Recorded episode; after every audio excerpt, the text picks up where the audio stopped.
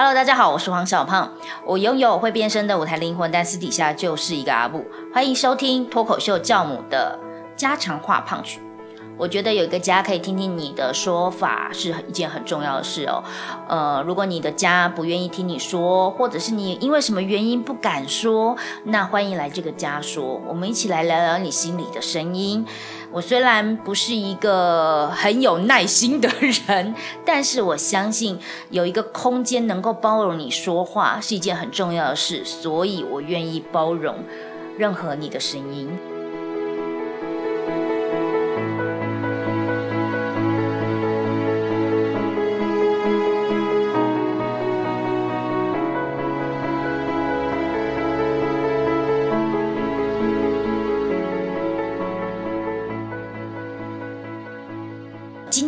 访问到的这一位来宾呢，他蛮有趣的。他的关键字是非营利组织、为社交恐惧、半母胎单身，也就是他的每个关键字前面都有一个呃，好像没有办法说完的感觉。我们来欢迎 Jenny。Hello，各位线上的朋友，大家好，我是 Jenny。你有没有发现我说的这个这个状况？就是你好像没办法，就是完整的定义你，你承认你的矛盾，对，就刚刚听小芳这样念出来，就觉得哎，好像真的是这个样子。这这就是我觉得有趣的点，就是会有一种社交恐惧，就你觉得你有，可是又没有，那什么东西你可以直接的定义自己呢？觉得这个应该就是我还在寻寻找的东西。他，你听他的声音是沉稳的哦，实际上他才二十七、二十八岁，对，快二十八。什么东西让你这么早熟？谁？谁？为什么要让你？你要有一个让自己必须要得成熟的一个压力在？我觉得可能因为我爸爸妈妈其实都是老师，就是在教师界，所以呃，然后我大学就来台北念书，所以就是会有一种不想要靠别人，就是我想要证明自己有一些能力，然后一定要把自己定位在那个位置上。所以我就会很积极的，比如说，无论是在这个工作上，或是我会私下去找一些可以进修或是认识别人的机会，就感觉这件事情是会是放在我心上，然后我一直觉得我想要达到那个目标，或是做成那个样子，才会是呃这一生才会觉得是成功的。有进步焦虑症。哦，有，那你不是为，也没有一半，就是有。对对对，这件事情是有的。那进步焦虑跟成功焦虑是两回事，你对成功的定义又不跟人家不一样吗？我一直觉得，因为进到这个这个目前的职位，所以我也会一直去去思考，说我自己成功，就这一生对我来说成功的状态是什么样子。那当然有有一个自己很想要努力的置业，我觉得是一个是一部分，然后再来就是说，当然也希望可以有一个。嗯，其实是不是一定要成家这件事情，我我觉得我虽然说我到这个年纪会遇到身边的很多朋友已经开始说啊要结婚啦，甚至有小孩啦，但是我就开始觉得应该是找到一个呃符合自己，然后自己喜欢的生活的步调或方式，那个才是最重要的事情。所以现在听起来就是第一个是找到置业，你已经找到了，只是他的成功的定义可能。不是很好定义，是是是，因为他是在非营利组织工作，非营利组织工作大部分服务的是理念，理念到底要怎么完成？哇，这成功定义太难了。可是，一般人的成功定义就是是一个什么 CEO，是一个什么咖，可能你也不是在说不一定是什么咖，然后年收入也不全然是这件事。好，所以这个东西确实很难定义。是，那所以呃。但第二个切入的点就是家庭的定义，你也不觉得家庭是你唯一要服务的项目，所以概概念就是我，所以我才会说，对于成功的定义，你好像跟别人不太一样。这两个你都会有一种模糊地带，但起码有一件事很肯定，你有进步焦虑症。家里的都是长辈，都是老师。影响了你什么？因为可能因为我父母的的这个职职业的原因，他们会一直希望我跟我妹就是尽量可以找一个稳定的工作。就当然不一定是老师，比如说公务人员、公家机关，就就就这个就就就是稳定的呃的这个象征，这样。但是因为我觉得我来台北工作，就已经是刘老进大观园那种感觉，就开始发现到各式各样的可能性都是在这个世界上发生的，所以你就会发现哦，原来人生不是只有那一条路可以选择，还有好多真的是可能还不存在的职业，但是很有可能在未来几年发生。那我就觉得就是不不一定要把人生定义的这么狭隘，因为毕竟时代已经开始，你看到一些改变，所以就是试着去跟上那些改变，然后在里面你也可以找到你可以发挥的空间，所以。呃，所以我就会开始思考这些事情。那但是我觉得，在我父母的立场立场解读起来，就就就有点像你是叛逆的小孩。对对对，就像 就像小胖，可能刚开始认识我，也会觉得我是一个乖学生，但是就开始哎，突然走了一条并不是之前讲好的路，大家就会觉得哎，那你是不是变坏了？就变得不一样了，这样子。哎呦，叛逆的定义本来就是因人而异啦。今天我是黑道的小孩，然后说我要去念剑宗，你也太叛逆了吧？你可不可以就是学坏一点，你抽烟？不要，我要念书啊！太叛逆了。所以叛逆本来就是家里的，但是刚刚有聊到说，所以家里希望你是一个稳定，稳定是成功，对他们来说，稳定等于成功。成功本来就有很多种不同的意义。我们刚刚前提是这个，所以。稳定对于他们来说是一种成功，那你现在的工作相较他们的认知就是不稳定。他们觉得只要是公家机关之外的都不稳定，好局限哦。就是其实我们是需要一段时间的沟通，然后让他看到，哎哎，就是真的报税单上显示你是有薪水的，然后还可以，然后他开始慢慢就会相信，哦，就其实世界是在改变，然后开始理解，就是哎我在做什么，或是我没在做什么。所以我觉得这是需要一段时间去沟通，也让彼此了解的事情。这我觉得你内外真的很失调，难怪你那么难定义自己。因为好，你今天别人看你觉得很乖，深深知道你在家里你已经很叛逆了。嗯，你每次回去回家就要去跟，就是要去呃纠结、去挣扎、去去 fight 一些沟通一些。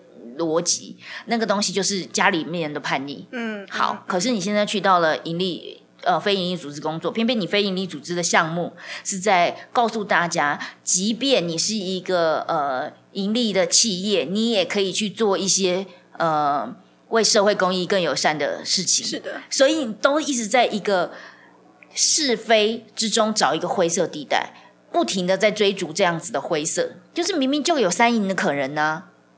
我有达到你心中的渴望，就是我好好的活着。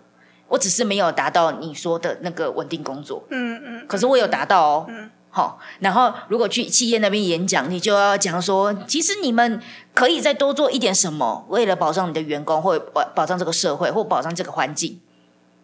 所以你不停的在告诉大家那个灰色是什么，嗯，导致你也开始忘记自己是一个什么样子，能不能下定义的人。这个是在我的感觉。就是从那个关键字里面，光是第一行的关键字，我就已经感受还蛮深的哈。好像这个就可以做一整集哦。发现其实好多人没有办法定义自己的，嗯嗯嗯，就是都会觉得说自己什么都可以呀。嗯，一定找得到。那你你看，你看，哦，我有进步焦虑，哎，进步好像很棒的事情，焦虑好像很不棒。可是，哎，对我可我确实是有可以的，就是。你早一点定义自己，认知自己的本质，是一件很蛮好的事情。跟别人介绍的时候，就还更多，嗯，更多让别人可以直接跟你聊的话题。嗯，我会觉得蛮有趣的。嗯，好啊，那你有什么有趣的事发生吗？我觉得像这样子，你知道，爸妈都是老师，然后正正常常、认认真真、好学校毕业的孩子，不一定会有什么很很囧或很傻的事。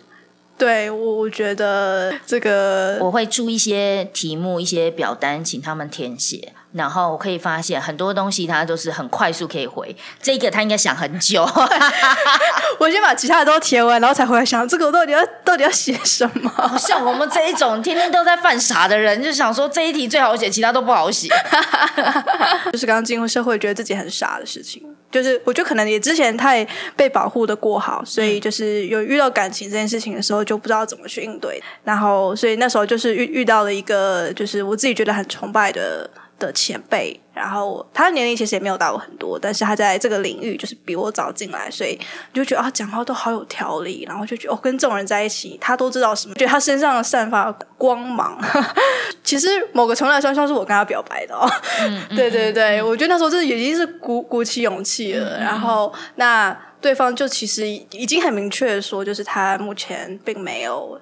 这个想法想要定下来，但是我觉得那时候就有点执迷不悟，就觉得嗯没关系，我我可以再多多待一点时间，他嗯就就会有机会成功。对，那就这样纠纠缠了一年的时间，那到最后还是就是就是没有这样子。谁没有这么傻？只是你知道你最囧的事是什么吗？什么？出社会。你出社会才遇到这种酒，对，真的爸妈保护不要保护的太好，对对出社会才这这种你就应该在高中或者是甚至有的就国中就发生了。学长，学长好帅，学长会打篮球，学长会演讲，然后你就要告白，然后就失败，对方说没有要跟你在一起，然后你就哦行了。其实这些有才华的男生才是那个。你知道，见过，他就开始说：“哦，我要务实一点，我要找什么样的男生，什么什么的。”对对对，你最傻的事情是出了社会才遇到这一关。对，就是这个也是我。其实我大学刚上大学的时候就就很想要，就觉得很想谈恋爱，但是不知道为什么，就是好像没有遇到。可能我那时候也没有很很认真去寻找或什么的。你有放电吗？就觉得有遇到喜欢的，可是就。嗯，就没有主动去告白或什么的，也不一定要就是告白啊，就是放电。你看，那可能没有吧，完全没有办法回这句话。就是性骚扰一下对方最近很红啊。哦，都没有。大学的时候是最好的谈恋爱时间，旁边的人纷纷一对一对的时候，你怎么办？就是我那时候都会忙自己的事情，比如说参加，对对对对对对，就比如说参加社团啊，去参加什么画画社团啊，然后瑜伽社，还有我还去参加剑道社，哎，哇，然后还有去做一些社区的相关的服务，就反正就是也是把自己弄得很忙碌这样子。对，所以，但是我我很想问一下，爸爸妈妈有给你什么样的标准，让你有这样的焦虑吗？当然，这个可以是两回事，一种是这个潜在的，另一种是哦，我第一次出道，大你说大观园，什么都想尝试一下，这可纯粹是兴趣好奇使然。可是那个焦虑一直隐藏在心中，有没有可能是曾经有定过什么的标准，所以你一直有那种追逐的渴望，达不到焦虑？我觉得有可能是因为选了费力这个。组织这个领域，那就是你还你还你还是会发现，我们跟真正的商业世界还是有点距离的。那在那边其实是相当竞争的，可是，在非营利组织，我觉得步调上还是相对慢的，因为其实你看到那个改变的养成需要很多的时间。我我自己就会觉得，我我必须要持续的学习，才有办法出去，也不会因为说你在非营利组织，你就能力比比别人差这样子。自我要求还是蛮高的，对。好，目前先结论在于自我要求，绝对不是爸爸妈妈从小到大就练习你的自我要求要很高。对，因为你本身就已经在从事一个很有价值的事，这已经不需要证明了。所以我觉得，就是所以要价要证明什么，这个东西可以自己思考一下。嗯嗯嗯，但蛮有趣的。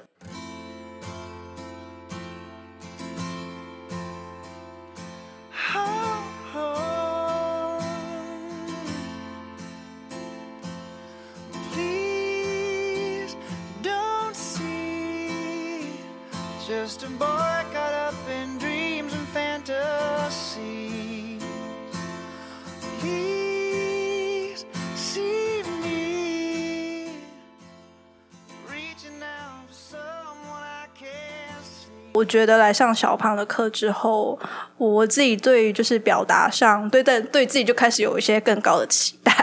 然后，然后我觉得这个这么要求的人好难呐。然后我觉得就是一般想要在跟人家聊天的时候，我也会想说，那我要如何把小胖教的东西用上？但是我就会觉得我真的不知道怎么样跟人家聊天。我觉得这个是社交恐惧嘛？对对对，这个也是我为什么会觉得我有对社交恐惧的原因，就是。呃，比如说昨天我就刚好参加一个读书会，然后我们就读了一本小说，然后我在就是大家就讨厌的讨论的非常热烈，就是你一句我一句这样接，然后就是我大概有半个小时就完全没讲话，然后就有一个人就问我说：“哎，那所以你的想法是什么？”然后我就觉得我讲出来的东西就是非常没有深度，然后我就会不知道说，在这个聊天的过程中，到底要怎么样去训练自己，呃，可以怎么样没深度？不是，就是呃，我我就觉得他们讲出来的东西就是，哎，为为什么他会这么想？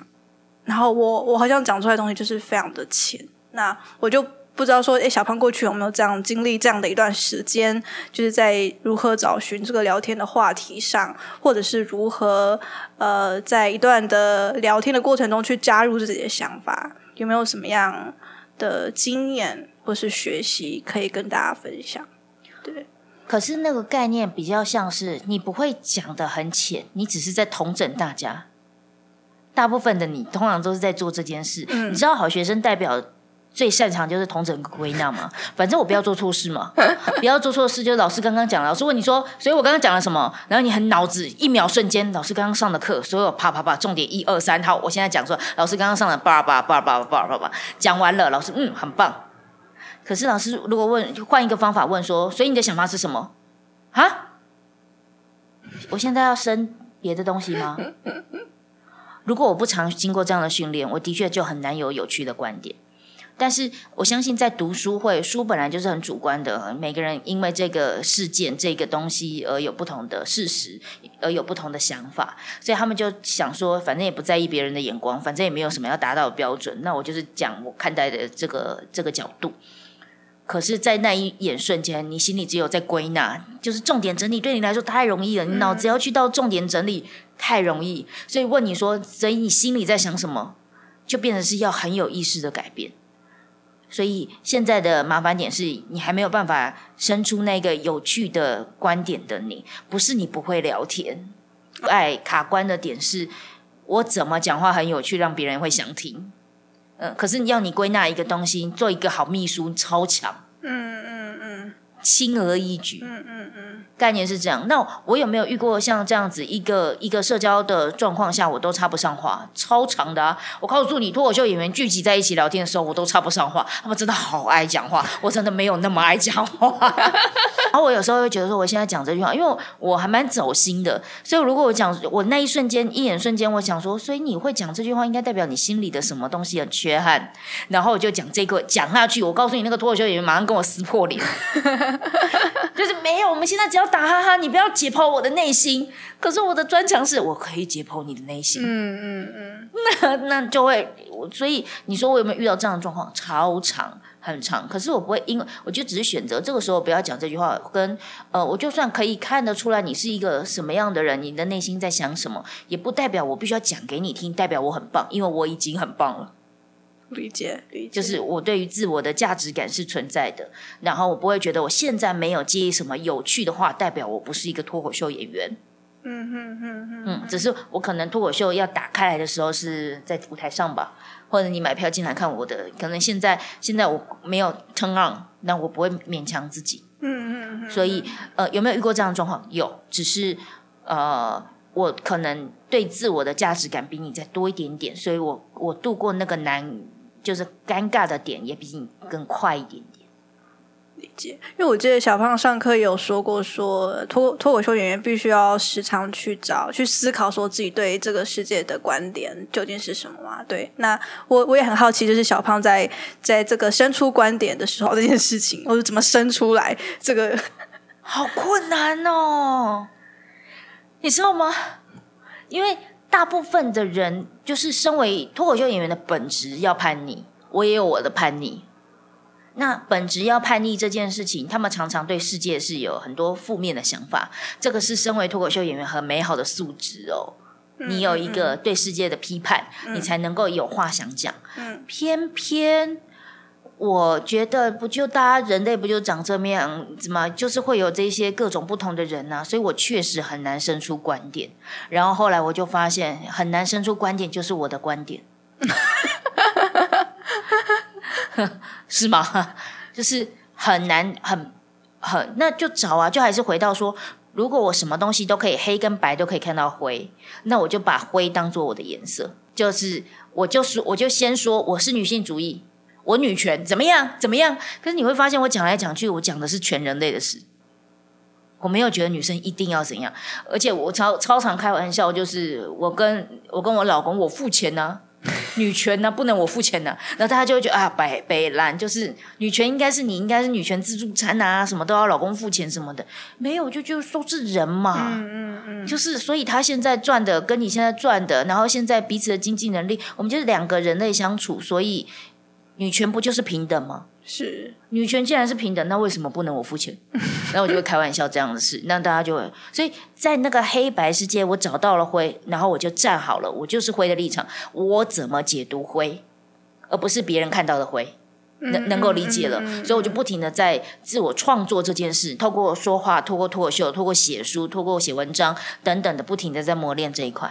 所以我觉得可能我定义脱口秀演员的方法跟别人不一样，那导致呃导致我就生出我自己的路，只是我这条路好像没有办法像别人那么红啦、有好有坏嘛，但起码我还是可以呃有一群愿意聆听的观众，是，嗯，这样也很不错啦。呃，提升自我的观点上，都真的有非常他的一套的方法。那就是说，现在的业界感觉没有人在做这件事情。那如何在这个好像没有前面的第一名的目标可以超越的时候，要如何让自己持续在这个路上，就是变得更强？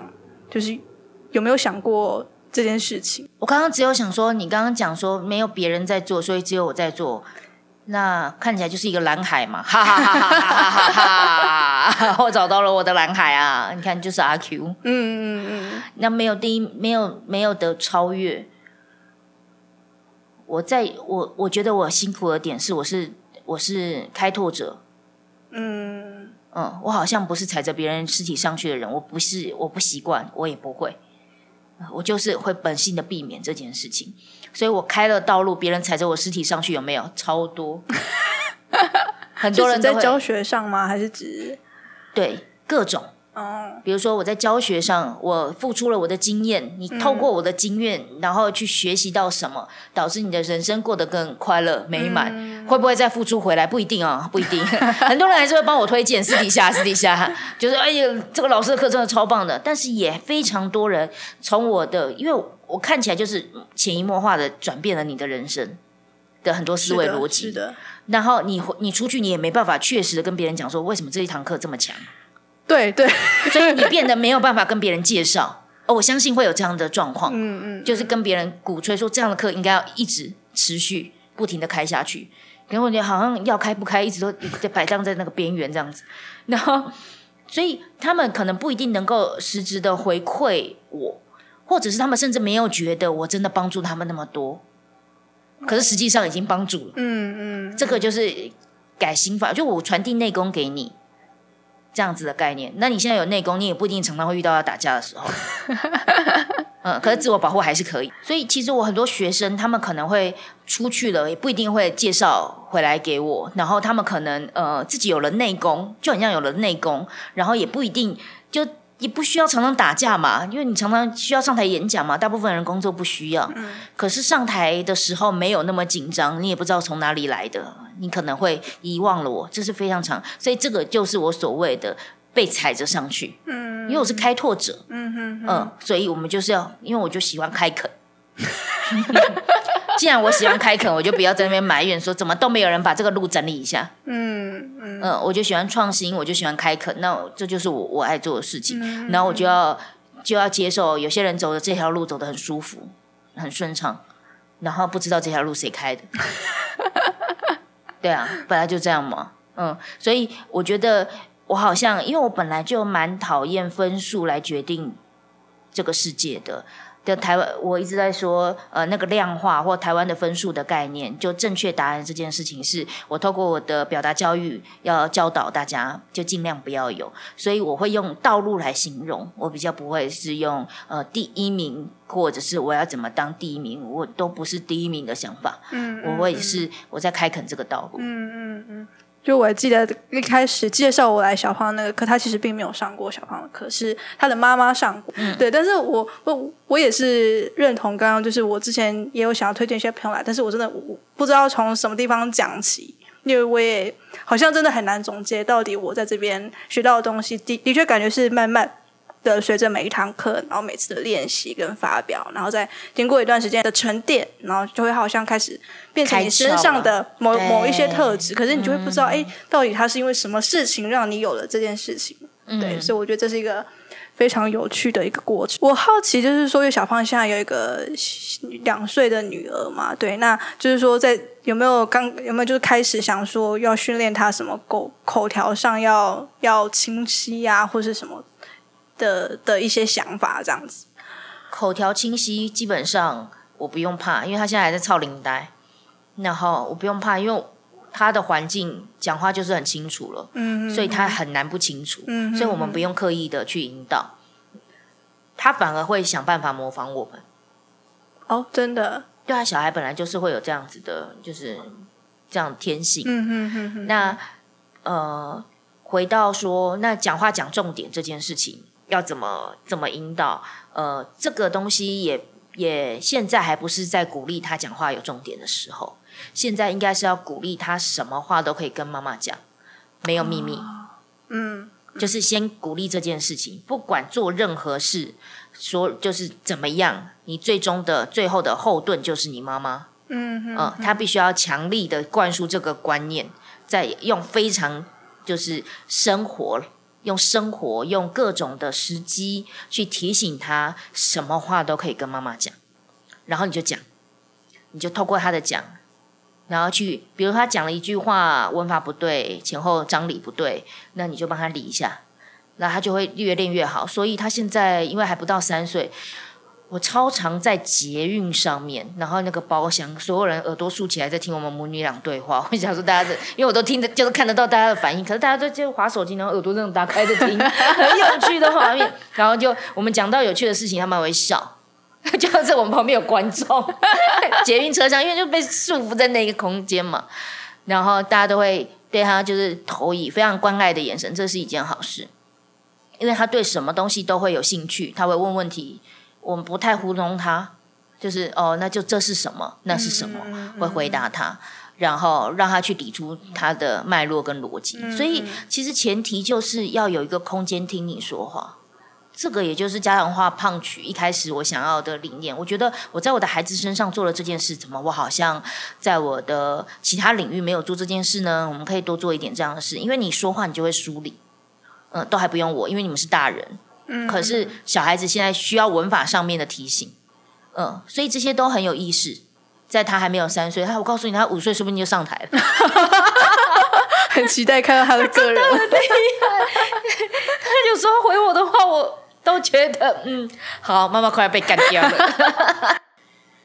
他最近在呃，他在洗手。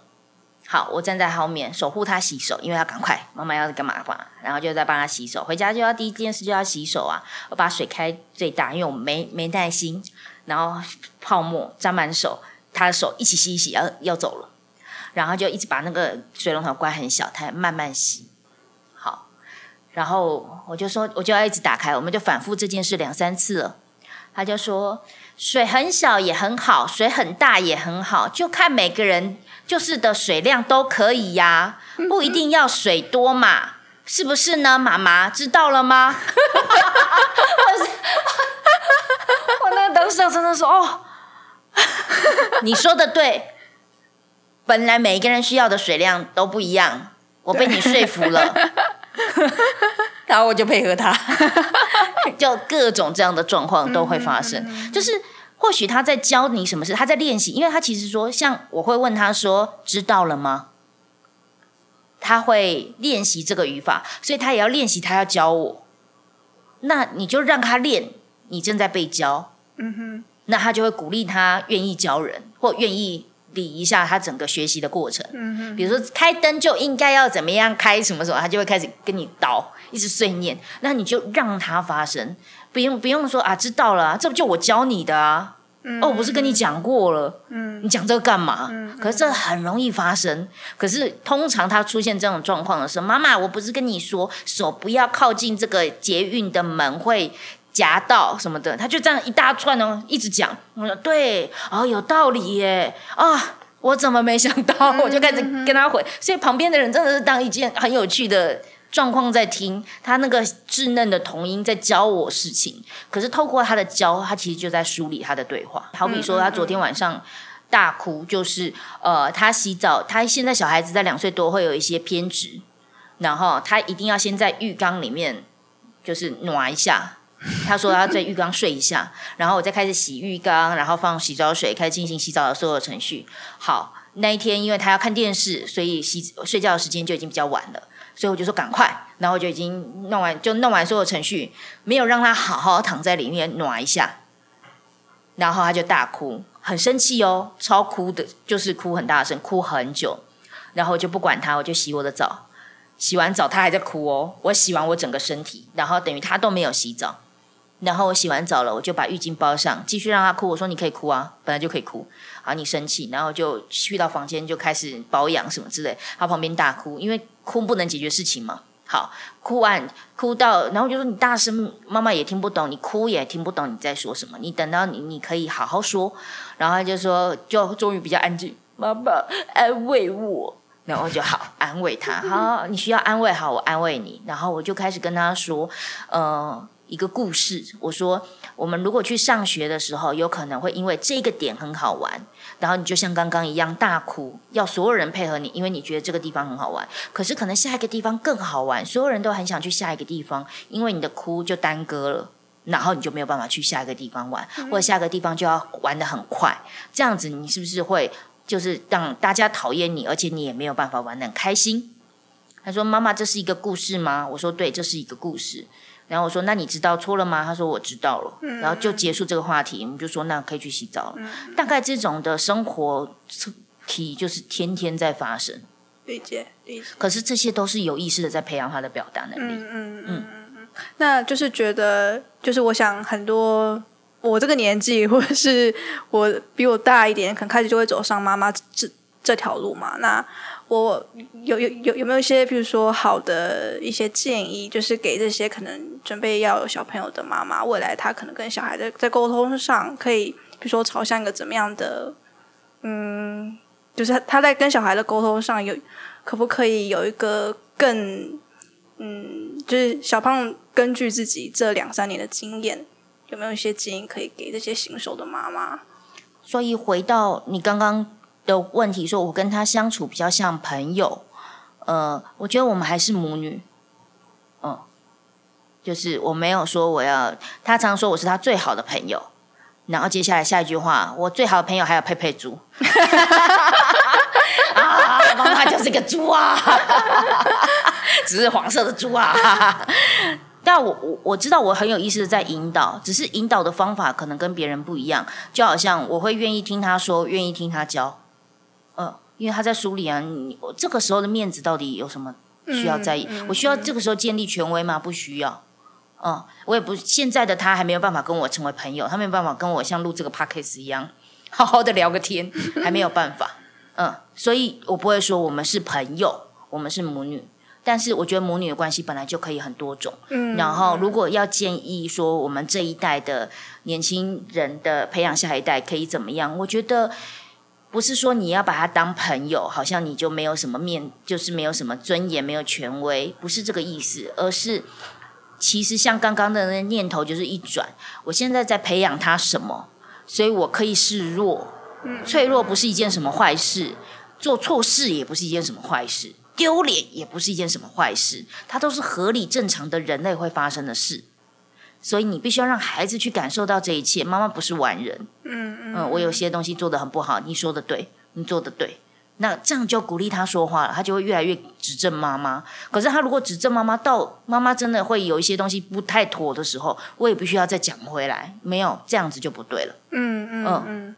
可是关键点还是妈妈有没有对自己的价值是很有信心的。如果像我，我会不会觉得被他指正的时候，我觉得觉得我好像这个人没有价值。嗯嗯嗯。我会待在一个很觉得很好玩，就好像我们刚刚讲一样，就觉得好好玩哦，不要 就是被他教这些东西很有趣。我会待在这个角度，可是有些人可能没有办法。嗯嗯。他可能会觉得说，你怎么大人在讲话，就会很多这个，这个就要回溯是不是自己的价值感。嗯，那这个时候你就需要黄小胖老师的课。推荐老师的初节课，真的。哎呀，观点进阶也要推荐一下，你这个对对，没有我，我觉得通常会上上初阶完，然后就会顺着这条路。然后我觉得没有进到下一个阶段，可能是觉得还没有准备好。确实，对对对，不担心，对嗯大家会来的。对，我觉得那只是时间的前后的问题而已。其实我也很好奇，说小胖如果过去有没有想过，呃，如果不是脱口秀演员的话，自己的其他的职业选择可能是什么？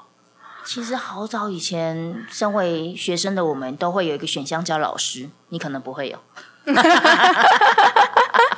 爸爸妈妈是老师的，就会觉得可以的，我受够老师了。但是大部分的小孩都会有一个选项是老师。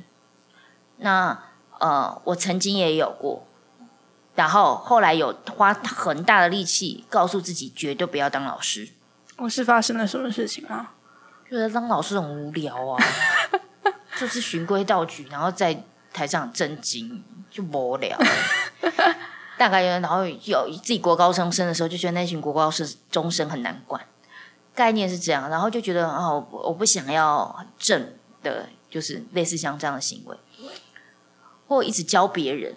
可是现在呢，我开始越来越接受，就是其实你说如果不当脱口秀演员，我现在就是斜杠啊，我同时是一件表达老师，同时是一个脱口秀演员，嗯那他就是我的身份。如果不当，我说我觉得我还是蛮有可能是一个很有理念的人，是一个教育家，是一个有理念的人。嗯嗯呃，我可能如果没有遇到脱口秀，我可能为了某个在某个女权组织工作，哦，我觉得非常有可能，就是上台演说等等，都是有可能的事情。嗯呃，脱口秀就是让我学会了用幽默的方式来去呈现这一切。嗯嗯那但是教育人员或者是教育还有没有各种可能性？不只是老师这种的概念，已经在我身上发酵了。我好像没有问过小胖大学的专业世新大学传播管理系，哦，也是是应该是我记得是传播相关领域非常强的学校，就是世新大学是，然对后对对，它其实就是传播领域的行政人才培养。但因为就是我就翘课的多，呢哈 我从来没有想过我有一天会需要做一个老板呢、我就是一个表演者，就是一个演员，谁要去当老板，然后我就当老板。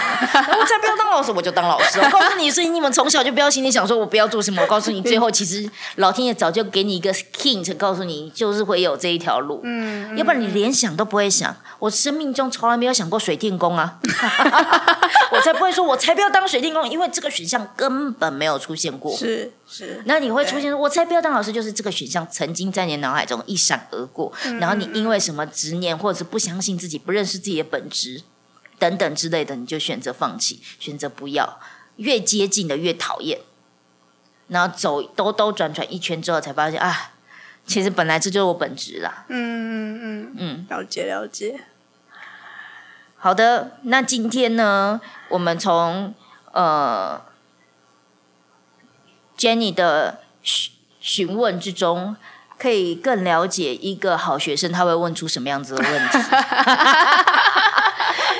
是不是很很认真、很童真？然后呃，可是我觉得在隐藏的里面，他都会很想要知道成功跟理念。其实那个存在在他的表达意识里面。比如说，总是会有一些词汇像第一名，嗯比如说像是会有一些词汇是呃，那不做这个，做哪个的目标等等之类的，那为这个社会的这个世界的影响力，其实都在辩证你心底的。所以，什么是成功？什么是成就？什么是价值？好，其实我我还有一个就是终极问题，想很想很想听听小胖的答案，就是说，如果此刻是小胖生命最后的十分钟，那你有一个机会可以呃为这个世界留下一段话，说说关于你或是你的专业啊、小胖会说些什么？如果只有十分钟，我当然就是叫所有人滚蛋，我要跟我的小孩讲话。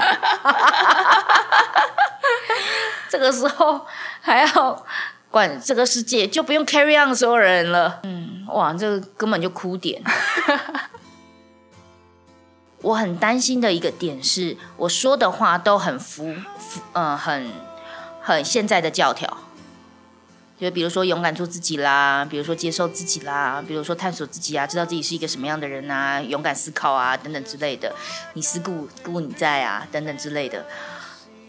但是，呃，但是这些东西都不及。为什么我说这是一个哭点？是对于一个妈妈来说，应该最需要就是陪伴她，陪伴在她身边，确认每一个时间都能够有这样子智慧的存在，提醒她自己是什么。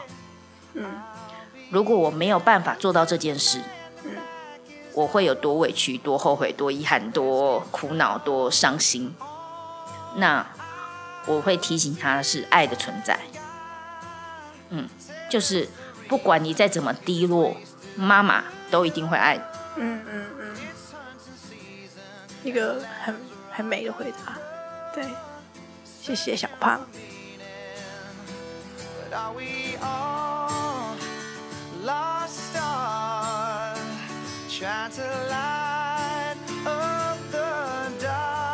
在他询问的问题里面，我常常会说，我们在问别人问题，听起来都很像要得到什么知识，其实那个背后都在投射自己的一个概念，一个核心思想。那我也祝福 Jenny 在未来，因为他在做的事情，跟我刚刚说了嘛，他在各个地方都在找灰色地带。我祝福他可以在灰色地带里面就很大声的、很很毫不顾忌的，然后就说我就是一个什么样的人，我在服务什么样的事情，我的理念是什么。那我相信这样子的人说话会更有魅力，也更有说服力，也就更没有那些心理的忐忑。他当然了，他才二十七岁。他现在先谈个恋爱吧，我告诉你，谈恋爱才辩证一个女生的本质更多呢。找到什么样子的伴侣等等之类的，人生还很长，很多东西可以去尝试。那先不要急着定义自己，也是一种可能性。嗯嗯，感谢大家今天的聆听，也希望大家继续收听家常话胖曲，拜拜拜。